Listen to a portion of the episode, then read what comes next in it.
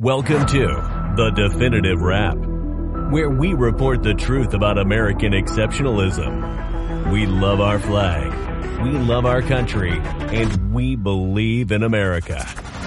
The Definitive Wrap, where we respect people of faith, the men and women in blue, and our support for Israel. And now your hosts, Bela Sebro. She's the nice one. And Alan Skorsky. Uh, he's not so nice. But together they are the definitive wrap.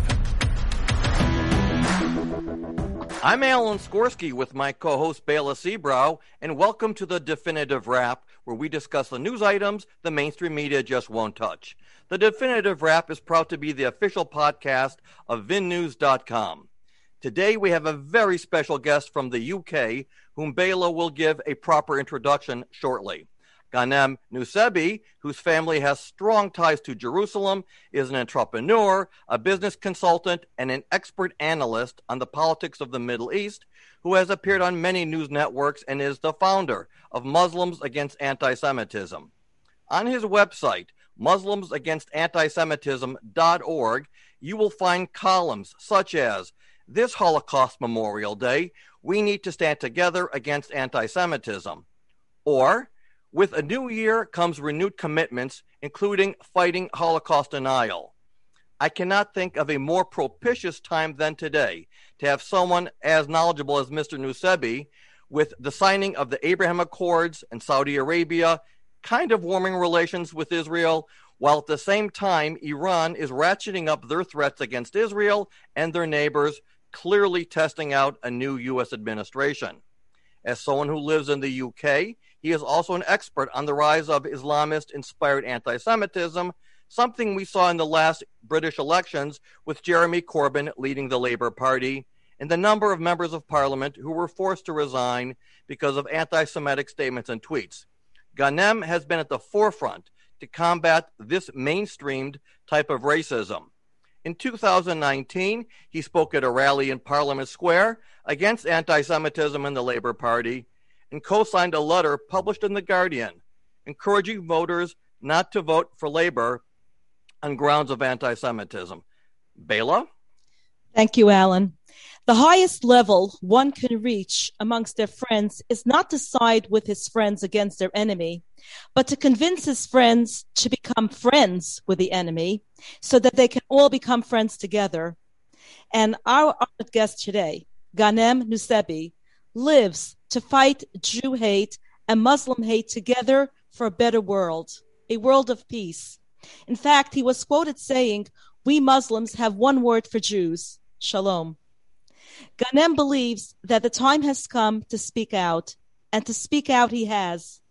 Ghanem has been able to challenge anti Semitism in Muslim communities quite successfully, and that is a major achievement and accomplishment. So, who is this very special and amazing man?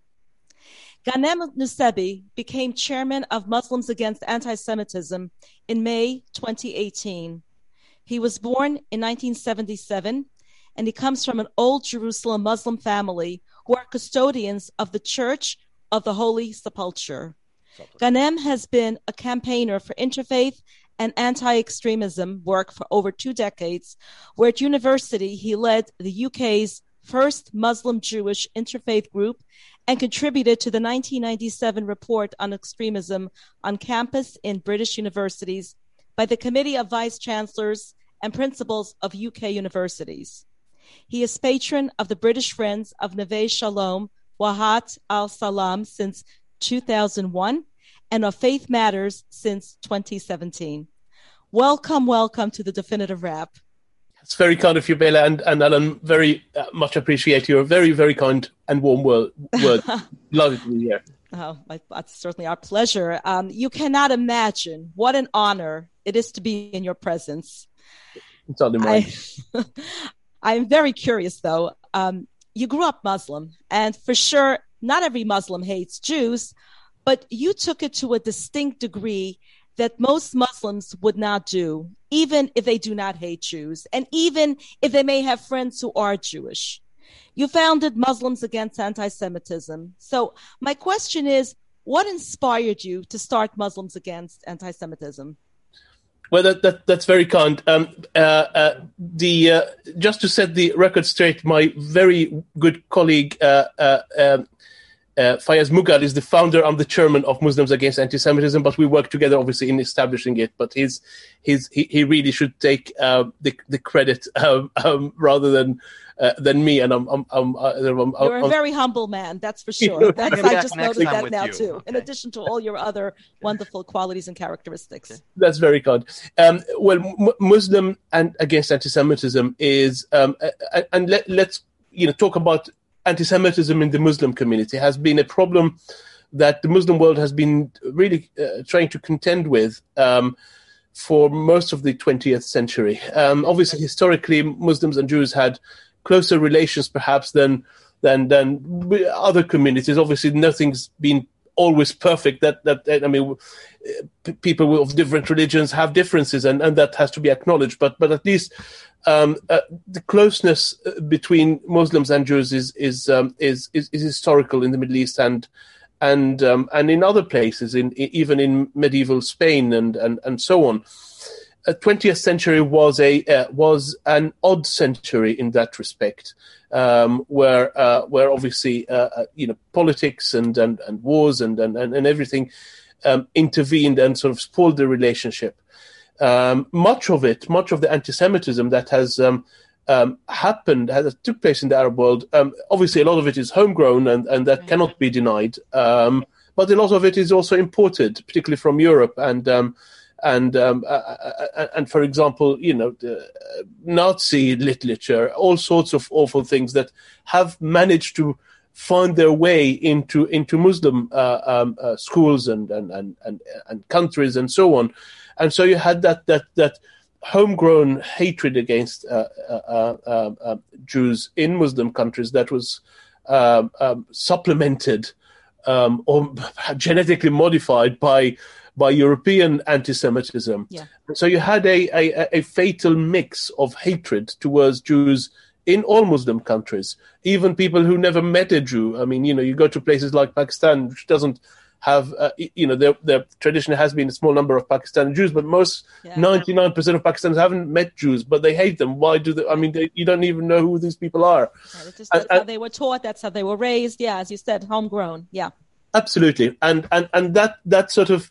Um, it's almost like a cancer that just spread. Yeah. And um, and and and you know, there's been a lot of initiatives here and there trying to create common grounds uh, between uh, between Jews and Muslims and trying to explain to Muslims that that that um, that you know that that Jews you know anti-Semitism is wrong as it was, and and that that uh, we have much closeness with uh, with our Jewish uh, uh friends and brethren and compatriots and and and and um, and neighbors and so on, um, and. Uh, but a lot of the things that have been taking place have really either been behind closed doors or be- behind between the educated and so on.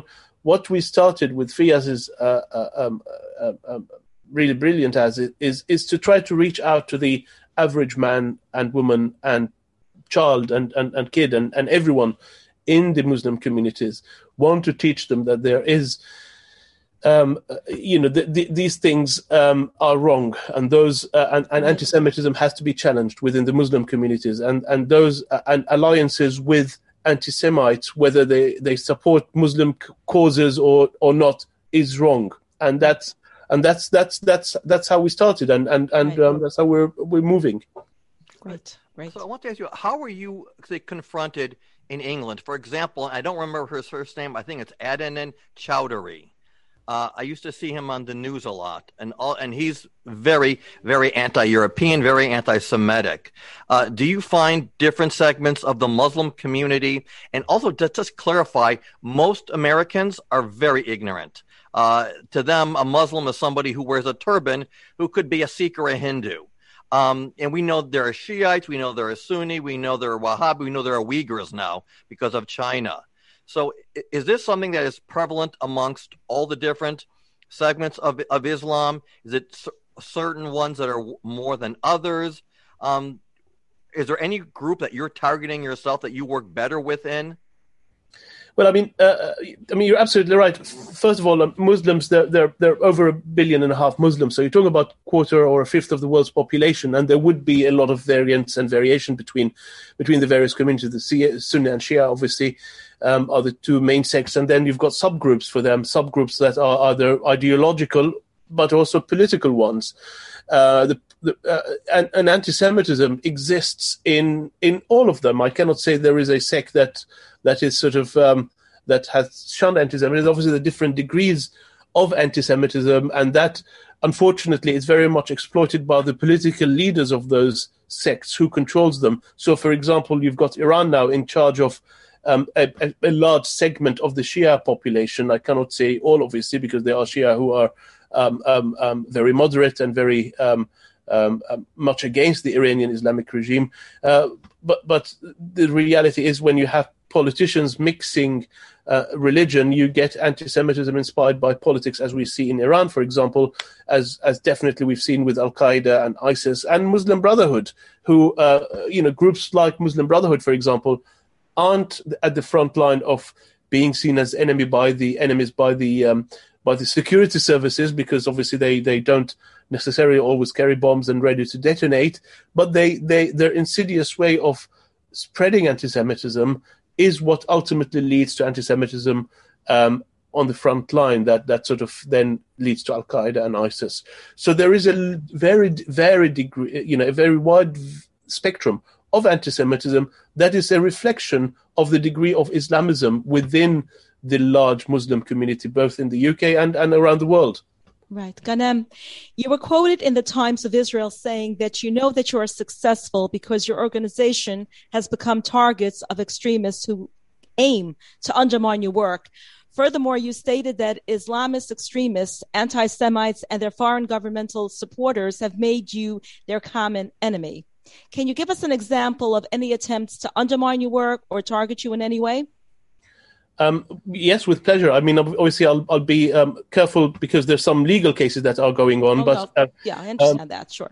Um, th- there is um, a most recent case is is, is one where um, I've actually made a, a, complaint to the UN uh, Secretary General for um, being targeted um, uh, by um, extrajudicial surveillance um, that we found basically surveillance equipment outside my office in London.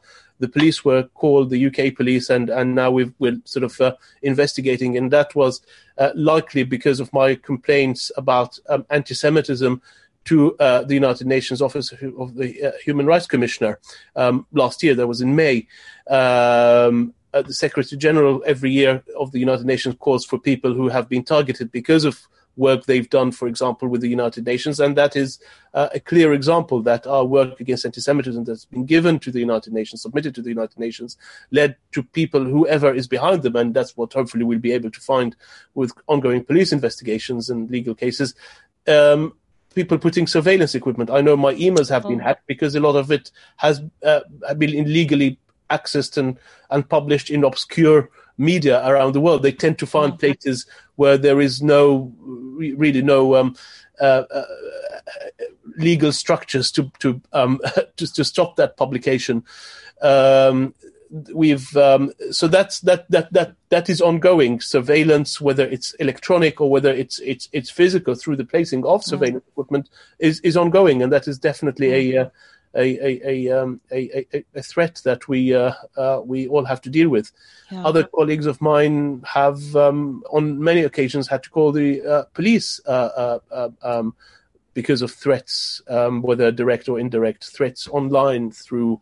Uh, um, you know, social media, emails. Um, so we've got the whole spectrum of right. of, of, of, of threats coming from who knows who is behind them. I mean, there are obviously right. extremists could be anything. But but in terms of, I mean, I understand the targeting, but in terms of undermining your work, have you um, have you experienced any of that as well?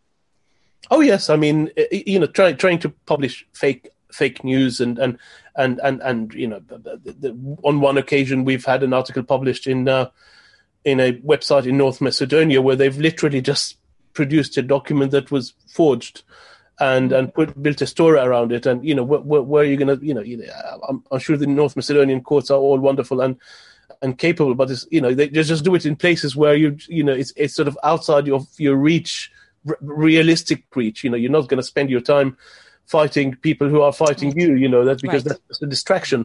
Um, distraction but- from the from the work you're trying to accomplish so successfully.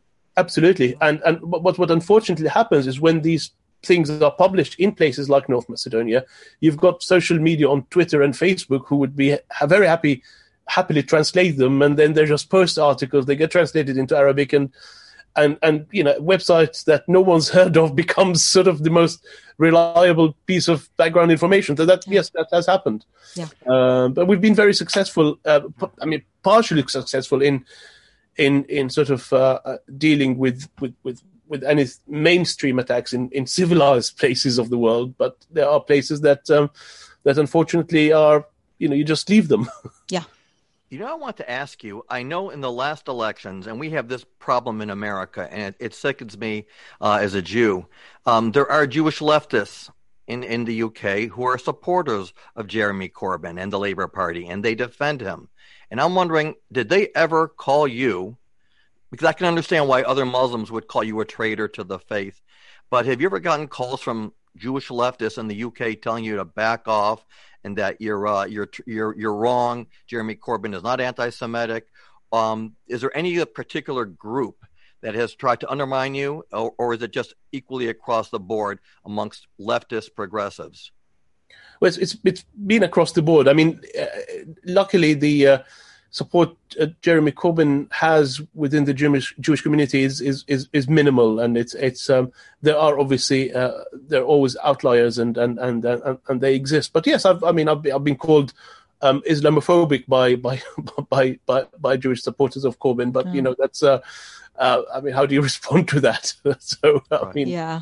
um, um, but but yes, that that sort of that that that um, that, that that's that's a problem. I think I think the Jewish community in the UK overall, even left wing Jews, not just not just right wing Jews, who are very um, suspicious of of um, of the UK Labour Party because of the history of, uh, of of Jeremy Corbyn, who is still there, um, and I think it will be a very long time before before relations can really be mended.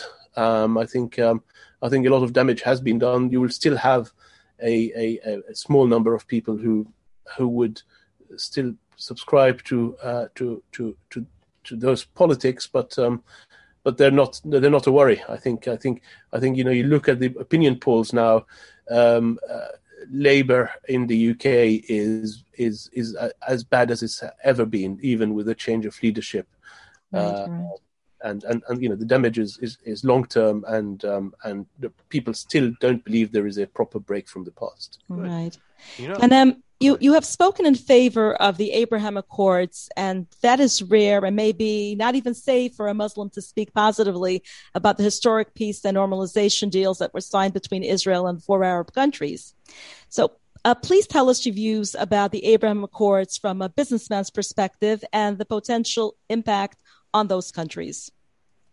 Well i think I, the only thing that that i can say is that the abraham accords came maybe a little bit uh, late but never you know never uh, late than than never is, is i guess uh, is, is a better thing. I think there's a great deal of opportunities particularly with uh, uh, with the UAE-Israeli uh, relations, the Emirati and the UAE relations, they've, you've got two really powerhouses of the Middle East, um, of, of of talent, of potential, and of of, of forward-looking, uh, not just leaderships, because uh, uh, we're talking about real people here. Right. Um, across society, of across the political spectrum, of across the the uh, the, the economic um, uh, strata of both countries who are keen on establishing relationships. So you're, you're seeing very big companies. We've recently seen, for example, G42 uh, from the UAE and Rafael in Israel signing a, a deal on, on artificial intelligence. But you've got um, the much smaller grassroots ones that we don't hear about, whether it's uh, vegetable exporters or fish exporters or or, or, or, you know perfumes and cosmetics and, and dates and, and sorts of you know the the small uh, things that do not make it to the news but are are are happening and Yeah. and that's why we're seeing trade now growing into well in excess of a billion dollars a year and I think it'll grow even more and more um, that to the extent that I think UAE Israeli uh, um, um, trade relations will be so important for both nations. Yeah. Um, uh, just so much potential there. Um, again, with Bahrain as well, and um, and and and hopefully with other countries as as the uh, you know as more countries join the uh, join the you know the uh, the, the new um, uh, new Middle East.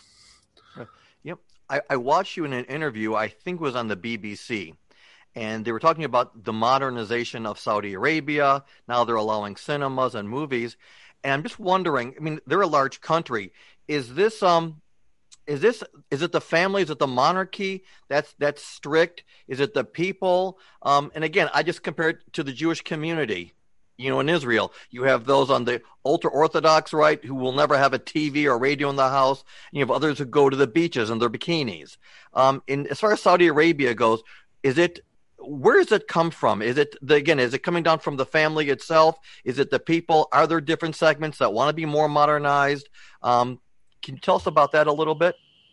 Um, of course, I mean Saudi Arabia is a is a is a is a is a big country both geographically and um, and culturally. It covers um, um, um an area that uh, stretches from the from the Red Sea, uh, the borders of Yemen, to the borders of uh, uh, uh of Sinai of Israel, and uh, and then on the on on the on the east you've got obviously the Gulf that's so close to Iran. So you've got you've got a, a spectrum of, of, of Muslims in Saudi Arabia with different cultural and religious um, uh, adherence, perhaps that's the word on, on, on this. I mean, the, the, the country is obviously uh, important in Islam, being the custodians of the two um, holy mosques and so on. So that, has been important. Uh, generally, Saudis are um, are are are probably um, um, again, which part of Saudi you're looking at. So you you know, depending the, the the trading regions of Saudi who are used to trading with the rest of the world. Um, um, there are people in Saudi, in, in, in Mecca, for example, who are used to, although it's a religious place, but they're used to seeing people from all over the world coming every year. So there's a bit more openness there. But then there are the ones who are very traditional, regardless. You know, it's it, it, they're that's that's how they are in traditional religious, almost sort of the Hasidic equivalent of um, oh. of, of, of, Islam. So that's that's yeah. um, um, you know, I was watching uh, um, uh, uh, uh, Shtisel on, on Netflix. And, I knew you were going to say Shtisel. it, it, it's actually it is it is very much part of Saudi Arabia, uh, with with, with uh, sort of with Jewish dress, right? With a, without the whiskey, obviously, but right. that's that, that's that's that's how it is. The, you know, you, you the, the and, and, there is the and, and that's why there's sort of uh, uh there's the uh, it, it's a it's a spectrum. Now, the, the, the, history, obviously, of, of bin Laden coming from Saudi Arabia has been a problem. And that's not a problem that I would say is purely a Saudi problem. It's been a Western problem because the West has encouraged the the Saudis to create and support those people who were fighting the Soviets in Afghanistan. And when we can, you know, we can analyze this uh, forever, but you know whether it was a good thing or a bad thing, but that's how how how it is. Um, and so and so it's it's you know when when the country's leadership, Mohammed bin Salman, trying to liberalize thing, I think he knows that you know he he would probably like to just switch a button and turn everyone into a liberal uh, Western westernized society. But again, he, he's got to sort of bear in mind there are other elements in society that he needs to sort of give them the option of, you know, you can live the uh, sort of the Muslim equivalent of Hasidism in your own uh, places, but let the others sort of also um, um, um, uh, do things uh, the way that they would like to do, like the rest of the world, like almost um, the, you know every, everywhere. Yeah. Can, um, speaking of Shtisel and reference to Israel, uh, do you have a relationship with Prime Minister uh, Benjamin Netanyahu? I, I don't know. No, unfortunately, I don't. yeah. You know, I want to also ask you because going back to the Middle East, you're young, you're in your, your mid 40s, and you have a global. Uh, and I was, I was as fascinated by people like you who, at a young age, have established global businesses. Can you tell us how did you, get to be you. Uh, you know, and, and, and have influence that you have. Again, it's not like I found you by googling, you know, anti, you know, anti, uh, anti-Semitic Muslim. You have a real presence in the Middle East. How did you become who you are? Well, that's that's, that's very humbling. I I I, th- I, th- I think that's sort of being from the Middle East that, that whether you're, you're, you're Jewish or Arab, you just explore things and you want to explore the world. And and and I think one of the things that um, I was keen on always doing is connecting uh, dots and connecting uh, peoples, and that obviously went into connecting businesses. Um, I, I, studied civil engineering at, at university, but I've you know I've, I've got a sort of a lot of in, involvement in real estate, both in the UK, in the UAE um, and in other places, but I've sort of I expanded into other businesses. Um, um, and um, and and that that ability to connect, um, and that's why I think the opportunities that businesses and people now with with the Abraham Accords have in the UAE and in Israel to connect, I think will open so many doors. I think I was in a unique position that, you know, being from Jerusalem, so I, I'm, I'm uh, so I've got a foot in Israel, but I've also got a foot in the UAE and I've got a foot in the UK um, something that sort of um, um, others, you know, d- d- not many people have. Uh, but now with Abraham, of course, everyone have. So, sort of, I've lost sort of, right. in that respect, my uh, uh, my uh, uh, unique selling point. But I need to find a new one now. But I'm glad I did, in, in many right. respects. Um, and I think that yes, the ability to to connect, the ability to explore things that that others um, uh, you know haven't realized and the world is full of opportunities and and and right. and um, you know whatever if you put your head to something you, you'll achieve it i think that's that's uh, and, and and that's really really a very israeli way of looking at things uh, perhaps rather than putting yourself yeah. in a box and just following the crowd and you do so very successfully. Uh, Ghanem, how many members uh, do you have in the organization you're chairing, uh, Muslims Against Anti Semitism? And do you recruit members? We've um, we're obviously a registered charity in the UK, and as a registered charity, we need to have a number of uh, trustees.